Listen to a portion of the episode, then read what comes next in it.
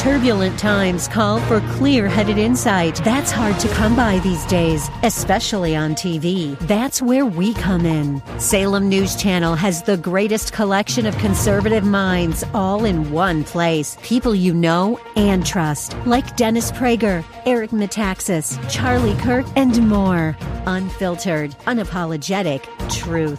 Find what you're searching for at snc.tv and on Local Now, Channel 525.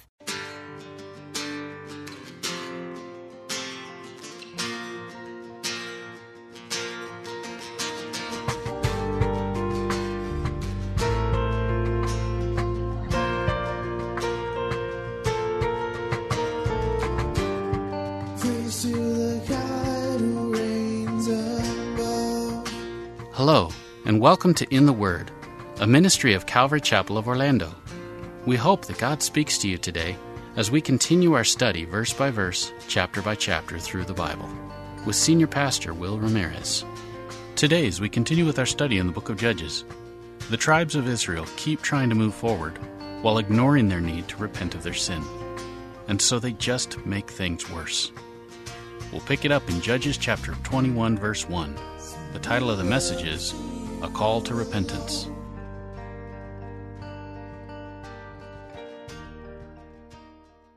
Judges 21.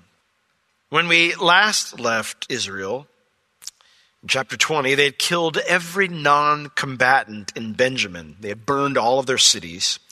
The only known survivors from the tribe of Benjamin are 600 soldiers who escaped to some caves.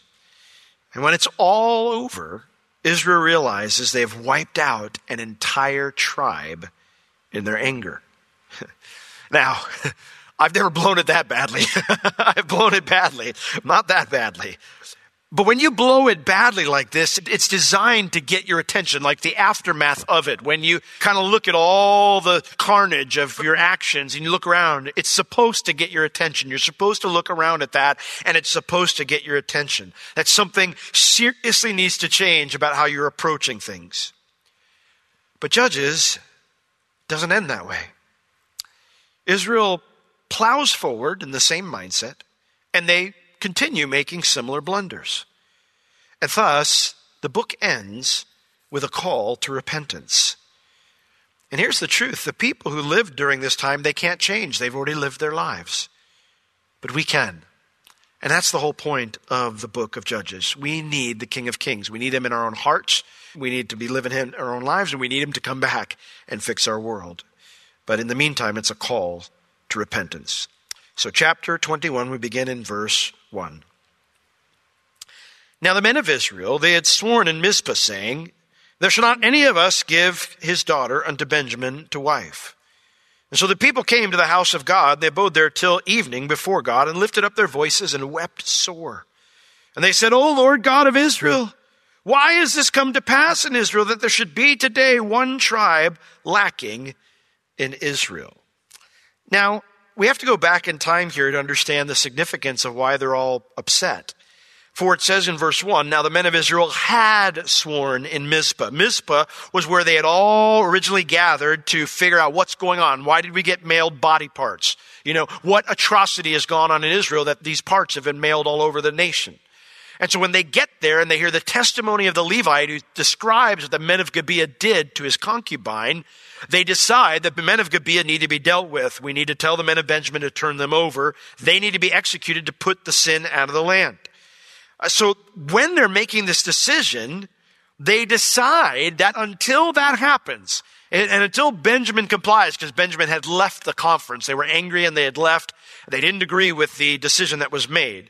All of the men gathered there, there was a huge mass of people there, they made an oath saying, that there shall not any of us give his daughter unto Benjamin to wife. Now, essentially, when Benjamin leaves, they don't agree with the conclusion that the men of Gibeah need to, to be dealt with for their crimes. Everyone else decides to boycott Benjamin, basically. You want to support people who live like this? Well, then you're going to shrink as a tribe because your sons won't be able to pass on your name when they can't get any wives from any of us. So it's essentially a boycott of Benjamin. Now, boycotts by their very nature, are a form of punishment. They are a unified coercion to force another group to feel enough pain to change their stance. Now, Israel did this anticipating that if it came to war, they'd easily win. And either way, then, Benjamin, if they would either give in before because of the boycott, or through war, they would lose, and therefore, either way, Benjamin would learn their lesson and they would get in line. But what the rest of the nation failed to realize was the evil motivation behind this boycott. Number one, the motivation of arrogance in thinking that Benjamin would just back down to their superior power.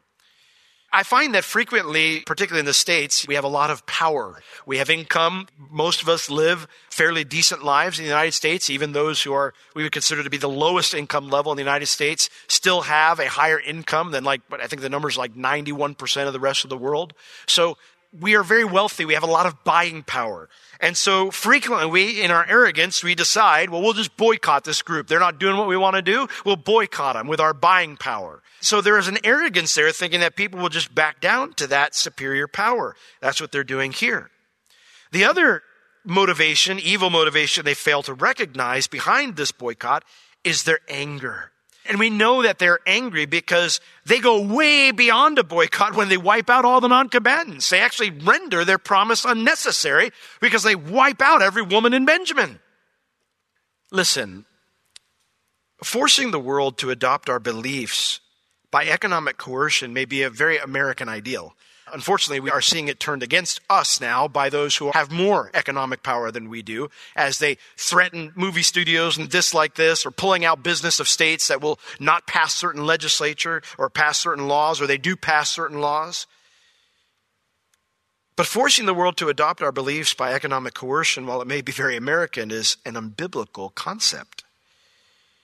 You'll never find it in Scripture, not in a positive light.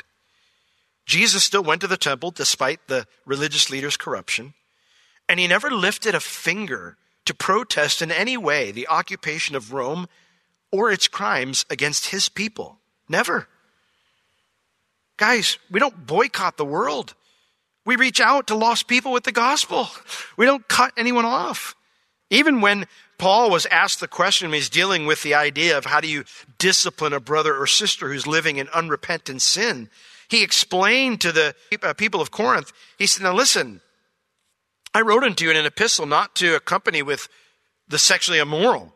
But I didn't mean, he says, the sexually immoral of this world, or with the covetous of this world, or extortioners, or with idolaters of this world, for then you must needs go out of the world. That's not what I was trying to say. We don't boycott the world. We reach out to lost people with the gospel. We also don't boycott our brothers and sisters. I've seen people do that. Well, I, I've just stopped going to church until they change their policy. Well, first off, half the time you do that, the people don't even know that you're not doing it. How about you go and talk to leadership and sit down with them, share your thoughts, share your heart, share scripture. Sometimes people share stuff with me and I go, you know what? You're right. We need to change that. because sometimes I'm not aware, I'm not remembering a certain scripture when we've made a decision, or maybe we've just operated that way for a while and didn't realize what we were doing. Or there's the possibility that you're not right. and then you need to be corrected through scripture as well. We don't boycott the family of God. We correct our brothers and sisters in love with the goal of winning them back to the word. And if there is going to be an excommunication. There's a process that goes through. It's not something to be entered into lightly. See, when we ignore the Bible and we turn to boycotting, it's because we want to regain control. We don't like the way things are. It's not out of a love for truth or a hatred for evil. It's a way to get back at those who have threatened what we like or what we have or what we want. And thus, what we've had in our own culture, at least I grew up in the 80s when it was popular for Christians to boycott everything.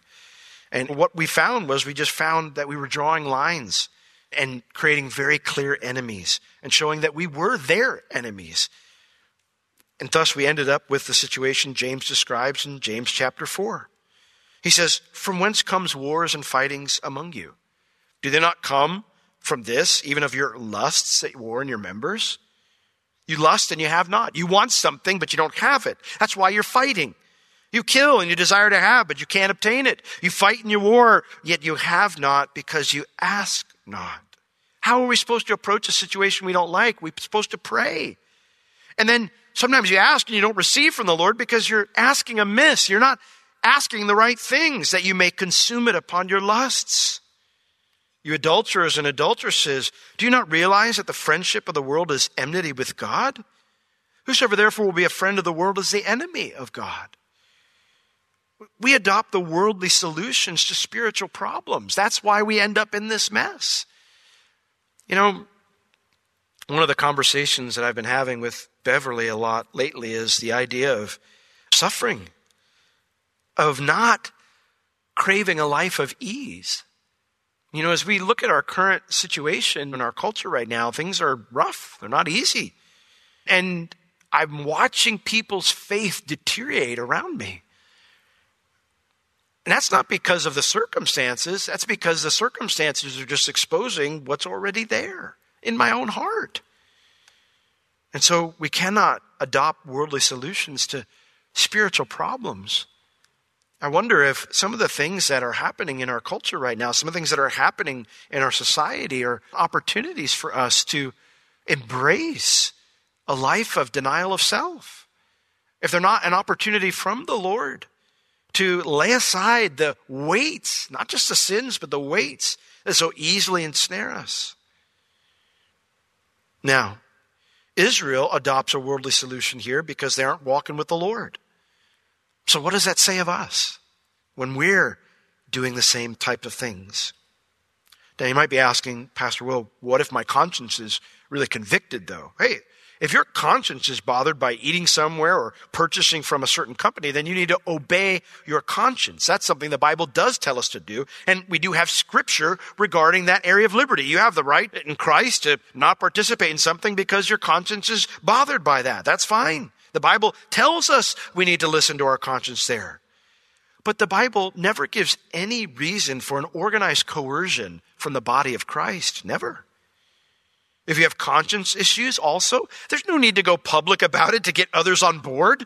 You don't need to go scream it to the world and say, let's boycott this because you have a conscience issue.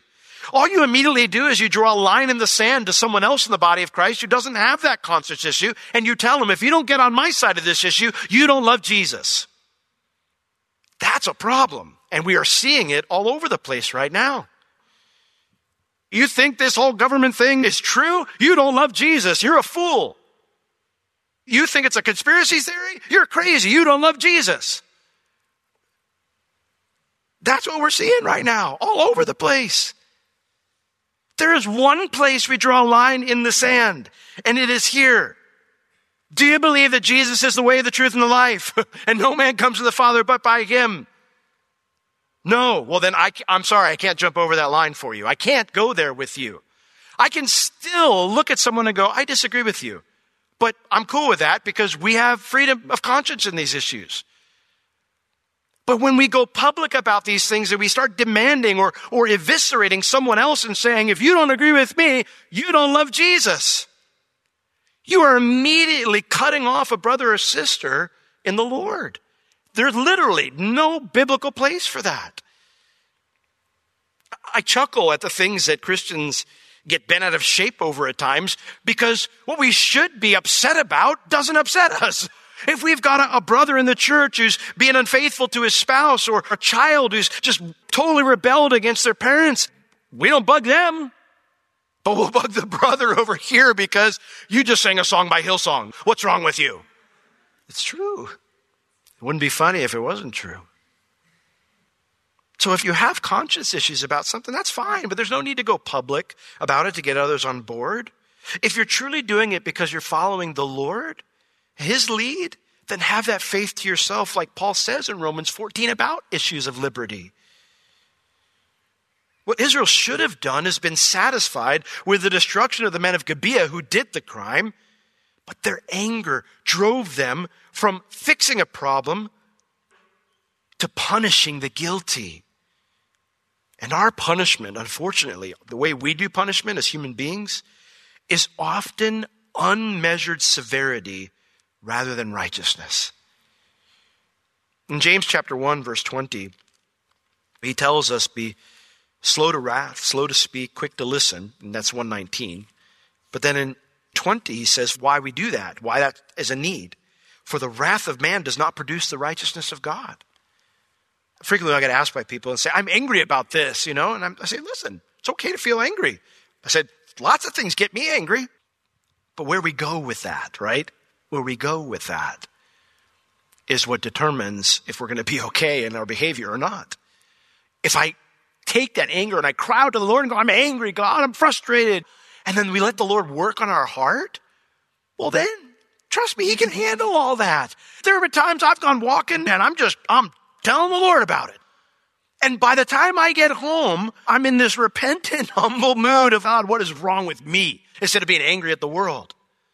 But the problem is if I don't go to the Lord and I just start being angry and start speaking to other people, I start wrecking things. I start destroying things. That's what anger is designed to do. That's why the Bible says, be angry and don't sin. Romans chapter 12, verse 19. Paul tells us, dearly beloved, don't avenge yourselves. That's the problem. What happens is when we get angry, because something needs to be done. And our anger begins to destroy things around us. And so Paul tells us, dearly beloved, don't avenge yourselves, but rather give place unto wrath. The word give place there means step aside and let it run by you. Get out of the way. For it is written, Vengeance is mine, I will repay, says the Lord. Let him deal with it. Now, because Israel made this foolish vow before the war even starts, now after the war's over, they finally realize the predicament they're in. And yet, instead of repent and cry out to the Lord, they blame the Lord. Verse 2 And the people came to the house of God, and they abode there till evening before God. They lifted up their voices and they wept sore. Sounds good so far, right? But then look at verse 3. They said, O Lord God of Israel, why does this come to pass in Israel that there should be today one tribe lacking in Israel? One tribe's going to go into non existence. Why, God? What do you mean, why? Because you murdered them all, you bunch of sillies. You just killed them all. You already know the answer to that. Benjamin's tribe wasn't at risk of non existence because of the Lord, it was because of them. You know, when David sinned against the Lord by numbering the people, God gave him three choices for judgment. David chose not to be defeated by his enemies for a three month period because he knew man's tendency is to not show mercy. Instead, he chose the option of a plague in order to fall into God's hands because he knew he is righteous and merciful. And sure enough, when God saw the weeping, he stopped. He withheld full judgment. He was merciful. But see, Israel, they overstep in their anger. They created this problem. God would have never wiped out the entire tribe and all the non combatants. Now, it's not that they couldn't come to God for help on that. It's not that they couldn't come to the Lord and say, God, we blew it. Now what? But they needed to recognize what they'd done, their part to play in creating the problem. And sadly, they do not. They just sit there all night crying, going, Why, God? Why? Why? Why did you let this happen? Why did you do this? And so, verse 4 it came to pass on the morrow that the people rose up early and they built there an altar because God's not saying anything to them. And so they built an altar and they offered burnt offerings and peace offerings. I mean, these guys were serious. They were dedicated to whatever their next course of action would be. And it shows how dedicated they are here that they had to build an altar because the tabernacle already had an altar. So the only reason to build a second altar would be because there were too many offerings to be made. Again, they're dedicated. They're serious. They're united. We're going to fix this no matter what we have to do. God, we want to hear from you. That's great. But there's still a problem. You just murdered a ton of non combatants. How about a sin offering? They actually have provision in scripture for what to do when you do this. Burnt offerings and peace offerings are voluntary offerings. Sin offerings are when you blow it. Your entire nation is mired in wickedness right now. Gibeah was just the ugliest picture of it. How about a sin offering? And you know what? Jerusalem still stands just a few miles away as proof of your hypocrisy. You wiped out one of your own tribes, but you got a whole tribe of pagans here that God told you to wipe out that you haven't even touched. How about a trespass offering? It became popular about seven or eight years ago a new doctrine that we don't need to confess our sin as Christians. We're redeemed, we're forgiven. It's wrong. You're looking backwards when you confess your sin. We should look forward and never look back to our past when we weren't forgiven. But the Bible does not teach that. It's good to look back, not so we feel condemned or because we question God's forgiveness. It's good to look back so that we can move forward in the right direction instead of continuing along the wrong path. Israel's problem during the period of the judges is that God wasn't their king and his word wasn't their standard. That hasn't changed. And so if they don't deal with that through confession and through repentance, it doesn't matter how much weeping they do, doesn't matter how many offerings they make, doesn't matter how many days they stay at church. They will continue down the wrong road because they've never left it. And that's what repentance is, guys. It's turning around. It's leaving the wrong road to get on the right road.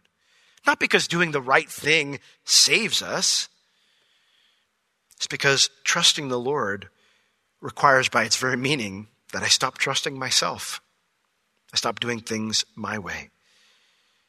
That's what that song means. I will trust in only you. Like we have this idea that faith is this ethereal thing, you know, like faith.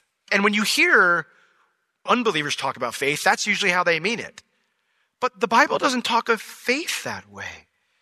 I heard one pastor once say, I actually have heard multiple pastors say this, but faith and obedience are just two sides of the same coin. Heads and tails, like you have a head side and a tail side on a coin, but they're the same thing. The idea is they stem from trusting God. That's what faith means. It means to rely upon God, to trust Him. And to trust him means, well, I'm not trusting me anymore. I'm not trusting my way of doing things. And so the idea is that we trust the Lord. We do things his way. Now, because Israel never repents of their past, they continue to blunder into the future, even though they're desperately trying to do the right thing. Verse 5. And the children of Israel apparently they made a second foolish promise. Verse 5 And the children of Israel said, Who is there among all the tribes of Israel that came not up with the congregation unto the Lord? I love this because they're kind of like, you know, here's the Lord, at least with me, all right? I'm like, oh Lord, how you doing? You know, I open my open the Bible and I start talking to the Lord. I start reading stuff and I'm like, Ugh. you want to talk about that way I handled my kids yesterday, don't you? Yeah, I want to talk to you about that, Will, because you didn't do that right. Yeah, I. I really don't want to talk about that, Lord, because I didn't do that right. And, and I really, I'm still upset about it. And I, I really don't want to talk to you about it. So what I'd like to do is talk, I'd like to talk to you about this new project at church that's going on. We need to step out in faith. We need to trust you for this. And Israel kind of reminds me of this here. They're waiting on the Lord. They're making all these offerings and everything. They're sitting around and like, God's going, uh, can we deal with this whole, like, I'm not your king issue that's going on here? And like the fact you murdered all the non-combatants. Can we talk about that? And they're going, no, I really don't want to talk about that. And as they're sitting around, finally one of them just goes, Hey, remember that other promise we made? Who, who didn't come and show up to this fight against Benjamin? For they had made a great oath concerning him that did not come up to the Lord to Mizpah, saying, He shall surely be put to death. Why did they ask this? Because they made another unbiblical promise. How many bad promises did they make before this war started? You know, again, I would say it probably felt great to be unified when they all made this promise together. We're all in this together. But now it becomes another stumbling block in figuring out their next course of action. Because as the children of Israel finally begin to regret what they did, verse 6, and the children of Israel repented them for Benjamin, their brother, and said, There is one tribe cut off from Israel this day. How shall we do for wives for them that remain, seeing we have sworn by the Lord that we will not give them of our daughters to wives? They know the solution is, well, we need to give them wives, but we messed up because we made a dumb promise. In our anger and in our arrogance. They finally realize the wrong they've done and its consequences. But unfortunately, it's not a godly repentance that seeks God. That goes back to his word about how to do things the right way. Instead, they continue trusting themselves and try to resolve it on their own. How shall we do for wives for them that remain, seeing we made this vow? We've got this problem. So what do we do? Well, verse 8, Israel's first solution. And they said, Well, what one is there of the tribes of Israel that didn't come up to Mizpah to the Lord? And behold, they start asking around. They find out that no one came to the camp from Jabesh Gilead to the assembly. No one came from the city of Jabesh Gilead. Now, Jabesh Gilead was a city on the other side of the Jordan River. And in their mind, verse 9 says, For the people were numbered, and behold, there was none of the inhabitants of Jabesh Gilead there. By not joining, basically, they were supporting the Benjamites. You're supporting evil because you didn't join with us, so you're supporting evil. So they decide to make up their wrong to their Benjamite brothers by killing more of their brothers and sisters. This is the kind of absurd decision making that happens when I try to move forward in my relationship with God without repenting of where I'm at right now. This has been In the Word with Pastor Will Ramirez, a ministry of Calvary Chapel of Orlando.